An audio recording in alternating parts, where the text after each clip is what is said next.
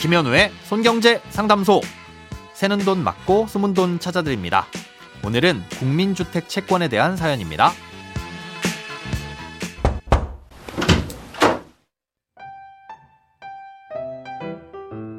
안녕하세요. 청약에 당첨이 돼서 이번 달 입주를 앞두고 있습니다. 잔금 납부와 이사만 하면 될 거라고 생각했는데 대출 이외에도 취등록세 납부, 채권 매입, 등기 등 할 일이 많이 있더라고요. 그러다 채권 매입 및 채권 할인에 대해 궁금한 점이 생겼습니다. 채권은 부도가 나지 않는 이상 만기까지 보유하면 원금과 이자를 받을 수 있다고 알고 있습니다. 국민주택 채권은 나라에서 발행하는 것이니 부도가 난리 없고 그래서 채권 매입 후 만기까지 가져갈 생각입니다.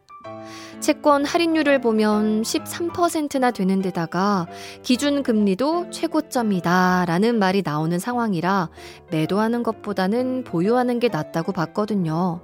그런데 은행, 법무법인, 부동산 관련 단체 채팅방 등의 조언을 구해보면 모든 분들이 자세한 설명은 없이 채권 할인을 권유하더라고요. 채권 할인이 더 유리한 이유와 채권 만기 보유 시 어떤 문제점이 있는지 궁금합니다. 먼저 청약에 당첨돼서 새 집으로 이사 가시게 된 것 축하드립니다.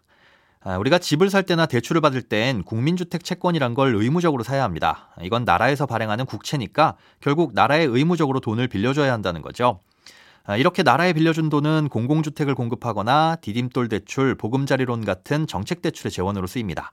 이 채권은 만기가 5년인데요. 이 채권을 보유하고 있다가 5년 후 만기가 되면 원금과 그간 쌓였던 이자를 계산해서 한꺼번에 지급해 줍니다. 예, 그런데 이렇게 사야 하는 채권의 규모가 만만치 않습니다. 예, 지역과 주택 가격에 따라 다른데요. 예, 서울에서 공시가 5억 원짜리 집을 살 땐 대략 1,300만 원어치 채권을 같이 사야 합니다. 그리고 집을 살 때 대부분 대출을 받게 되는데요. 이 대출을 받으면서 근저당을 설정하죠. 이럴 때 대출에 관련된 등기가 설정될 때도 채권을 사야 하는데요. 대출 금액이 2천만 원 이상일 땐 대출금의 1%에 해당하는 채권을 사야 합니다. 4억 원 정도 대출을 받으면 400만 원어치 채권을 사야 한다는 거죠. 음, 집을 살 때 세금이나 이런저런 비용도 내야 하는데 이런 국민주택 채권까지 사려면 꽤 큰 부담이 될 겁니다. 예, 그래서 이 채권은 사자마자 바로 되팔 수도 있는데요. 이땐 시중금리에 따라 헐값에 손해를 보고 팔아야 합니다.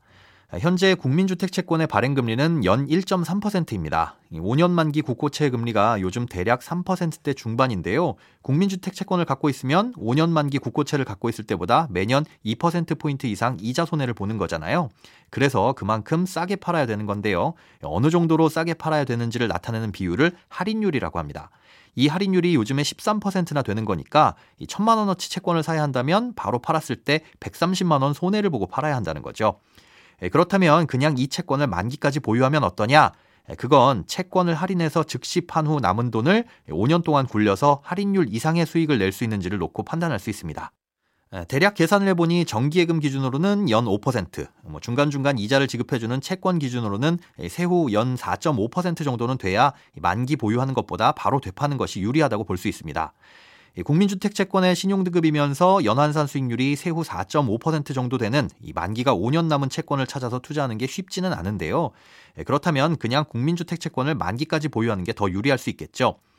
그럼 왜 대부분 할인을 권유하느냐? 일단 목돈이 묶인다는 부담 때문일 수도 있고요. 또 지금처럼 할인율이 크지 않을 땐 대부분 되파는 게 유리했었으니까 그런 관성 때문일 수도 있습니다.